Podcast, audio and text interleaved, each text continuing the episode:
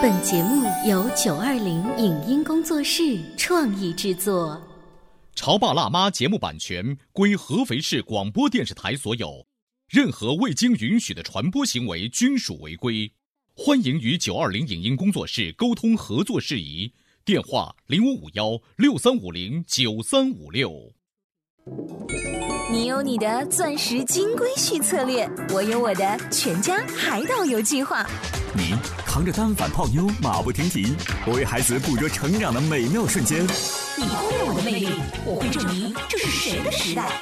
你否定我的生活态度，我决定我的人生蓝图。帅哥俊男靠边站，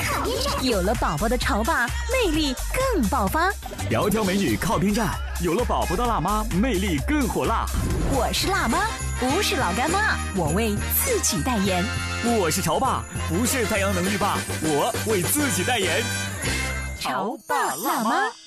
本节目嘉宾观点不代表本台立场，特此声明。前段时间，美国国家统计局发布了一组关于世界各国劳动参与率的数据，中国赫然位列世界第一，劳动总量世界第一，劳动参与率世界第一。那么，究竟是中国的男人勤奋，还是中国的女人更勤奋呢？为什么说真正撑起中国经济半边天的不是中国男人，而是那些当老婆又当妈还要出去工作的中国女人们？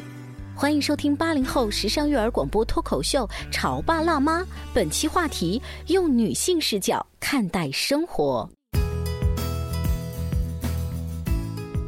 欢迎收听80后时尚育儿广播脱口秀《潮爸辣妈》，各位好，我是灵儿。大家好，我是小欧。前一段时间，美国国家统计局发布了一组关于世界各国劳动参与率的数据。咱们中国呢，赫然位列世界第一，劳动总量世界第一，劳动参与率世界第一。那当然了，因为我们中国是著名的人口大国。那你知道我们在潮爸辣妈的节目一开始说这样的一个调查报告，这怎么有点像民生新闻节目啊？是啊，为什么呢？因为这个调查报告分几段，第一段呢是说了总的大数据，就是中国人的劳动参与率达76%，也就是说只有24%的人在家里无所事事，这里面还有一些老人、孩子和学生。那我们再看这76%当中。又有多少中国女性、原来你是把这个包袱放在这个地方。对，大数据下的中国女人看完惊呆了。中国男性的劳动参与率一路领先，达到90%，和巴西、菲律宾、印度等国齐名，而中国女性的劳动参与率达到70%。你知道这个数字它的恐怖意义在于，我们拿它跟其他国家对比哈，法国男人的劳动参与率才62%，也就是说中国女人比法国男人还要勤奋，养家意识还要强。好吧，你这个对比的其实并不是特别科学，但是你这个意思我是理解的。你的意思就是说，其实啊，在目前这个整个参与劳动，就是我们说的参与工作当中啊，我们女性同胞参加工作的这个比例其实是世界的第一的第一。真的，这一些参与劳动的人当中，25到55岁之间，你看我和我身边绝大多数的闺蜜，她们都是哈，当了老婆，当了妈妈，当了媳妇儿，还要出去工作，和这个世界厮杀。你会发现，这就是我们潮爸辣妈节目开办这么几年当中，我们经常会请一些全职妈妈做节目的原因。我们为什么要请她们？物以稀为贵啊，就是我们绝大多数的这个妈妈都是在职工作的，不是全职在家的，所以我们特别想采访她们这些全职妈妈，听听她们的心声。从这个角度我们就发现，我们国家啊，女性在家，就是说不工作的真的很稀少。是啊，在这个阶段25到55岁的劳动力人群当中，年轻、有活力、有野心、有想法，我们出去工作的话，不仅仅要挣钱养家，我们不仅仅要和同事、老板、下属、客户等等社会上形形色色的人相好，你知道吗？我们回来还要教育孩子。都说其实教育好你自己的孩子，等于是教育好那一代孩子，那对于整个国家的下一代都非常非常重要的呀。那所以啊，今天我们在潮爸辣妈节目当中，我们拿出这一些数据，我们到底想表明什么样的观点呢？我们想表明的是，中国女人很了不起啊！中国女性对独立有非常强的渴望，而且中国女人似乎天生就是处理各种复杂关系的能手。因为我们刚刚说她的社会角色比较丰富。哎，你会发现啊，在美国，我们也会发现有很多特别优秀的这个影视题材，描写与女性的这种影视题材当中啊，最具代表性的是什么呢？是《绝望的主妇》啊，播了好多季，已经结束了哈。可是你知道，他们的视角是把这些优秀的女性是放在了全职，对，在家就全职太太这样的一个族群当中来看，我们国家就很少拍这样子题材。我们拍什么？欢乐颂。这5个女孩其实都是工作的，在工作当中的喜怒哀乐和在与整个世界的连接。尤其这5个女孩当中的关关和曲筱绡，她们的家境殷实，其实最可以在家里面当大小姐。可是呢，像曲筱绡有一句经典的名言说：“比你优秀的人都出来工作了，你还有什么借口偷懒呢？”而且啊，我还发现啊，在我们身边呢，你会发现很多女性朋友，她们的受教育程度其实非常的高。她们的这种学习欲望也很强烈，很有气质。哪怕是我们身边曾经也是职场女性，现在她离职了，她离职不是在家做全职太太，而是华丽的转身之后自主创业。包括你看她做自媒体，甚至有可能会当一个厨娘，就是做很多非常丰富的好看的小吃，放在自媒体当中能够展现出来，这都是个人能力和能量的体现呢。所以做这期节目是想提醒我们广播前的各位男士们，对你的老婆好一点，对你的女儿好一点，对你的母亲好一点，他们远比其他任何一个国家的女性都要自强，要独立，要勤奋，要有奋斗心。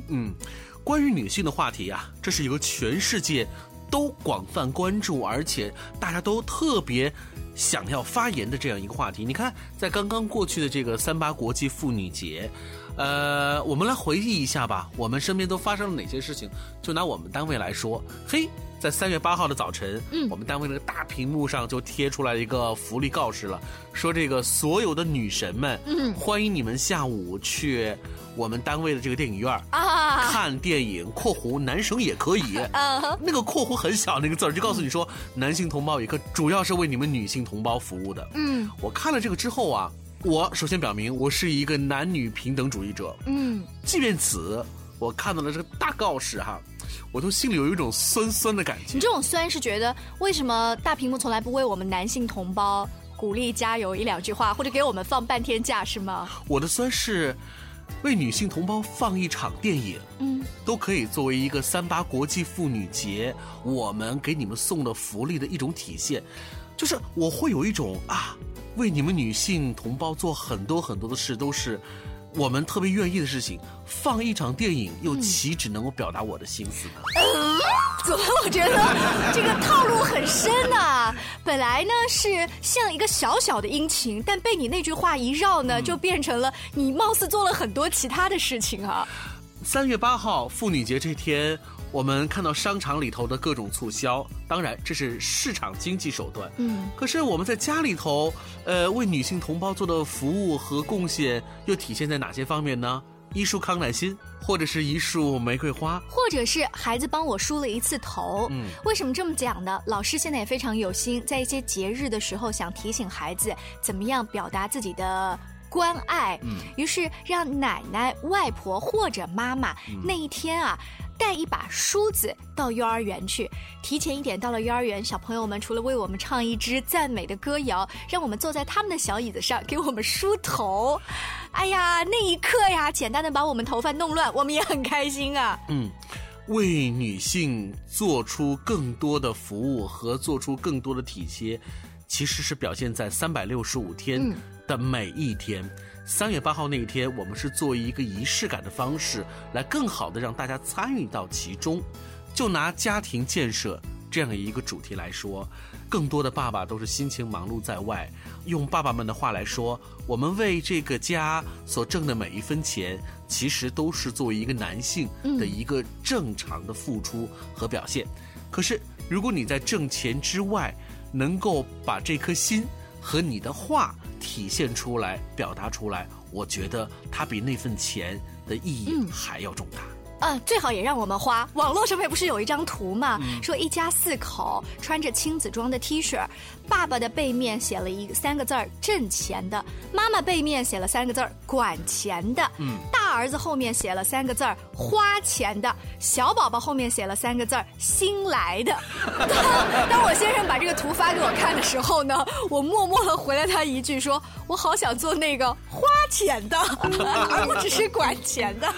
好，这是我们今天潮爸辣妈节目聊的话题，就是由前两天刚刚过去的38国际妇女节，我们再来聊一聊用女性视角来看待生活。稍微休息一会儿，广告之后继续回来。潮爸到，辣妈到，准爸到，育儿专家请。中国内地首档80后时尚育儿广播脱口秀，陪你一起吐槽养育熊孩子的酸甜苦辣，陪你一起追忆自己曾经的小世界。潮爸辣妈，潮爸辣妈播出时间 FM 98.8，合肥故事广播，周一至周五每天14点首播，21点重播。网络收听请下载荔枝 FM、 蜻蜓 FM、 阿基米德、喜马拉雅、中国广播以及苹果 Podcasts， 搜索潮爸辣妈订阅收听。微信公众号请搜索潮爸辣妈俱乐部，参与节目互动哦。您正在收听到的是故事广播潮爸辣妈。本节目嘉宾观点不代表本台立场，特此声明。前段时间，美国国家统计局发布了一组关于世界各国劳动参与率的数据，中国赫然位列世界第一，劳动总量世界第一，劳动参与率世界第一。那么，究竟是中国的男人勤奋，还是中国的女人更勤奋呢？为什么说真正撑起中国经济半边天的不是中国男人，而是那些当老婆又当妈还要出去工作的中国女人们？欢迎收听80后时尚育儿广播脱口秀《潮爸辣妈》，本期话题：用女性视角看待生活。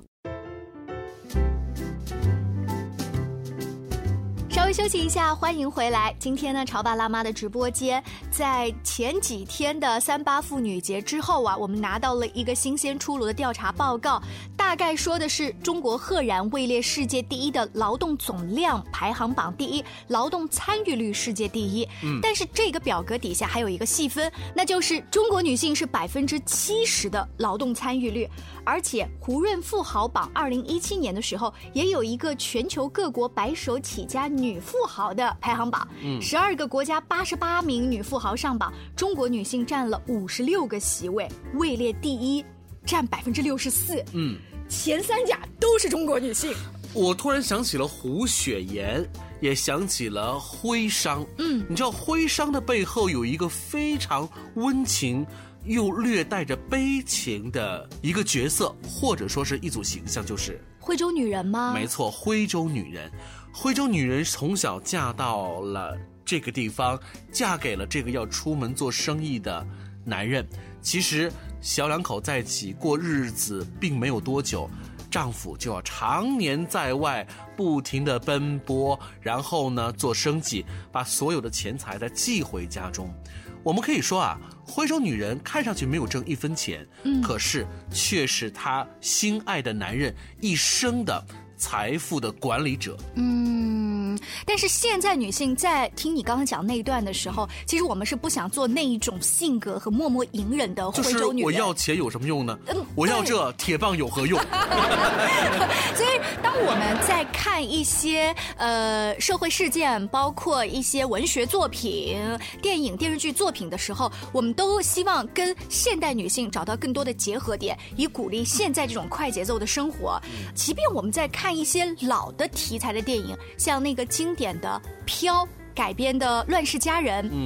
你会时常浮现出那一句明天又是崭新的一天，没有什么问题是我克服不了的。即便你有白瑞德这样子的男人在短期内帮助你一下又怎么样呢？可能你还是要卷起袖子自己去种土豆。没错，你刚才说他《乱世佳人》，但是不论怎么说，那是反映的是美国还是19世纪的南北战争时期，有一点老了，离我们现在生活太远了。我们说一个比较近的吧，就是茱莉亚·罗伯茨她所饰演的好几个现代女人的形象啊，比如说她曾经演的那个叫做《逃跑新娘》啊，很经典的一个形象，为爱她的这种感觉。还有一个形象也是茱莉亚·罗伯茨当年获得了奥斯卡最佳女主角，叫做《永不妥协》。哦，我有印象，那 是一个单身妈妈，那是基于一个社会真实事件改编的电影，是的，又被称作是美国版的《秋菊打官司》。对，她不停的去状告，好像她家周边的一个什么有污染的工厂，对不对？是的，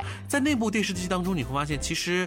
她所展现出的那个环境啊，连美国人他们自己都会觉得。就你这样子的一个单亲妈妈，又是一个没有钱的贫穷的单亲妈妈，你凭什么？后面就点，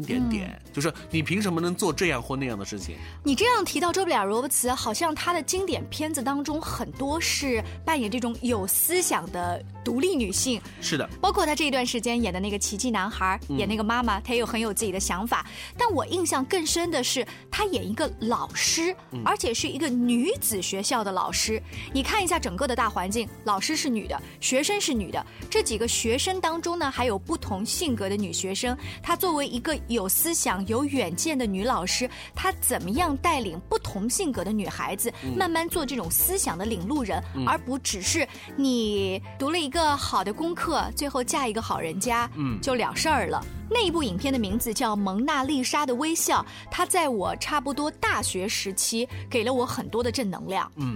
这可不是林志炫唱的那首《蒙娜丽莎》对，名字刚好一样而已。说到这个为妇女权益而奋斗终身的这个感觉哈，不论是从心理还是从生理上来说，女性都要优秀于男性。你有这样的觉悟很好。当然，我当然是有这样觉悟。情商，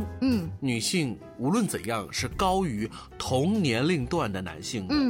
还有就是你们的这种承受疼、痛、苦。这个不仅仅是心理啊，就你们的皮肉的这种承受能力也要远高于这个男性。你是说因为我们都从鬼门关经历过生了孩子这种吗？就你们那种你说的对，你说的很不错。不是有一句话吗？说这个女性的自然分娩的这种痛，其实是人类这个在这个世界当中啊承受的最痛之痛，好像说是10级的疼痛，最痛之痛。国外有一些为了让男性爸爸们体验一下老婆生孩子的痛苦，也给他们做了一些仪器，他们躺在床上哇哇乱叫，说老婆太辛苦了。那么为什么各项指标都优于男性的女性，仍然在当今世界处于一个相对弱势的位置？你有没有思考这个问题？我觉得是在最早期的时候呢，大家都要下地干活，还不干那么多高智商的工作的时候，你们的蛮力气比我们大，是我们的开创能力好像很强哈。那现在呢，就是从那个时候开始就逐渐，你看我们现在不也半边天起来了吗？还有什么其他的原因吗？可是为什么要提半边天，总是要提为女性撑起这半边天，或者是为什么女性要撑起这半边天呢？那就是说明你们在相当长的一段时间之内还仍然处在这个世界的弱势位置呀。到底是什么导致的呢？我个人认为啊，仍然是属于你们的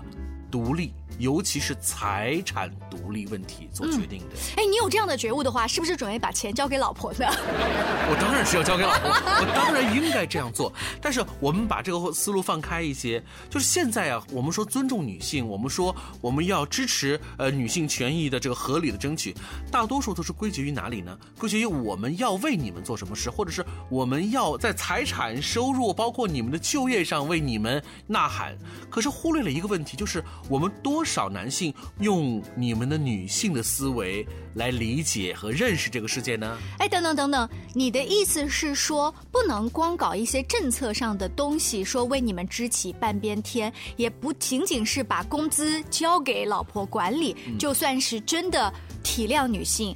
而且也不是把工资交给老婆就算是支持她半边天的工作，嗯，更多的是你后面讲的那个词，同情或者是同理，就是用女性的眼光和女性的观点来看待这个世界。我不喜欢你刚才讲的同情那个词，嗯，说同情的时候你已经有一种高高在上的。是的，你看我稍微说又犯了一个所谓的一个男女不平等的感觉，这个觉察点的这个错误。对，其实同理这个词更好，我更喜欢你用后面的那个词，嗯，你站在一个家庭主心骨的角度会说，那作为妈妈你也很不容易，你也出去工作，你又来回来照顾公婆或者是孩子，我觉得你非常辛苦。其实你有这个觉察，你说出这句话，它不是同情，它是同理，嗯，它可能有的时候比把工资交到手上，对于女性来说也不一定更重要，都重要。这个世界啊，还是所有的观点往往都是从男性的角度来出发的看。当你们作为一个女性，硬生生的必须要用男性的方式和观点来去做一件事情的时候，我相信你们也会感觉特别的奇怪，对不对？对呀，啊，比如说我身边的姐妹啊，经常跟我吐槽的一件事情就是，等她们有了孩子之后，她们老公就会说：“你那个工作有什么做头？一个月就那一点钱，还不如辞职在家里面带孩子，带孩子我们好歹把自己孩子带好了吧，交给保姆带还不好，你那个工作哎呀没做头啦。”但是我们女人听到这个话，一方面是觉得这个工作的性价比看起来不是很高，带孩子也很重要，我不希望你说我的工作不值钱，只值那2-3千块钱。我工作不仅仅是为了挣那2-3千块钱，我是要有一个社会的归属感跟责任感。哎，你在说这问题时，我在快速的在扫描自己的大脑图层，知道吗？我在想，哎，如果我是那个老公的话，我可能也会说出这样的话，就是，对啊，养育下一代，的确是你们女性看上去更应该适合做的事情啊。可是当我把这个意思从我的大脑图层当中拿出来变成话的时候，我就成为了一个性别不等看待者了，对吧？你看养育孩子这件事情，女性可能有一点优势，但是我并不一定要丢了自己的工作绝对回来给你当保姆来养孩子，这就是当今这个世界或者我们社会当中很多人的想法，尤其是男性的视角，说就女性就是应该要带孩子的。可是当我们用这种方式来看待这个事物的时候，你们自己的观点和你们的视角就被湮灭在这样一个大环境当中。对，我非常没有被尊重到的感觉，而且会觉得我忽然在这一个社会当中没有价值感。女性现在她要找价值感，不仅仅是育儿方面找价值感，她要在她其他的工作体系跟交友体系当中也找到。当然，我们聊的这个观点绝对不是为了反驳好妈妈这个职业的重要性。是的，我的闺蜜跟我吐槽的后半段呢，是说如果我自己通过比较或者是老公心疼说你这样太辛苦，那我建议你在家里面，他会觉得好很多，而不是说你的工作什么破工作，还不如不要去做了。是的，关于女性视角和女性观点来认知这个世界啊，在电影创作领域其实很多作品都是这样子的。比如说这段时间特别火的2部电影，就是前一段时间好莱坞的2部热门影片，一个是3块广告牌啊，听说过吧？还有一个是什么呢？水形物语，尤其是这个水形物语，它说的是人兽恋。对，你刚刚突然讲起来，我就这怎么在今天这个话题当中推荐？我来告诉你，很多特别犀利的影评人突然发现，水形物语这个片子啊，实际上是披着所谓人兽恋的外衣，他想要表现出的是一个那个女孩子，她是一个失语者，就是不会说话，但她能够听见。这个失语女孩子她自己臆想和她看待这个世界、看待爱情的一种方式的表达。所以《水形物语》未必适合所有人看，尤其你是一个直男眼光，或者是你是一个纯男性视角，可能你会觉得别扭。所以你的意思是，它是一个标题党的电影，只是名字起的比较花哨。对，它是一个典型的女性视角的影片。那今天在节目当中呢，由那组大数据报告引出到一些传统的女性题材的电影，比如说《乱世佳人》，包括《穿普拉达的女王》。《风月俏佳人》《末路狂花》等等。刚才小欧又提到了几部现在看来名字让你觉得跟女性独立成长好像毫无关系，但是细细品味来，它是有强烈的女性视角，而不只是传统的视角，说一个女孩本来特别没有见过什么大世面啊，通过一个导师的带领就变得特别时髦、独立自强，不是这种套路了哈。没错，所以看上去三八国际妇女节是每年仅仅出现在3月8号的这一天，可是尊重女性、爱护女性和坚持女性有平等权利的这样的呐喊必须要在每天都要出现。好了，非常感谢大家支持我们的潮爸辣妈，明天见喽，拜拜，再见。以上节目由920影音工作室创意制作，感谢您的收听。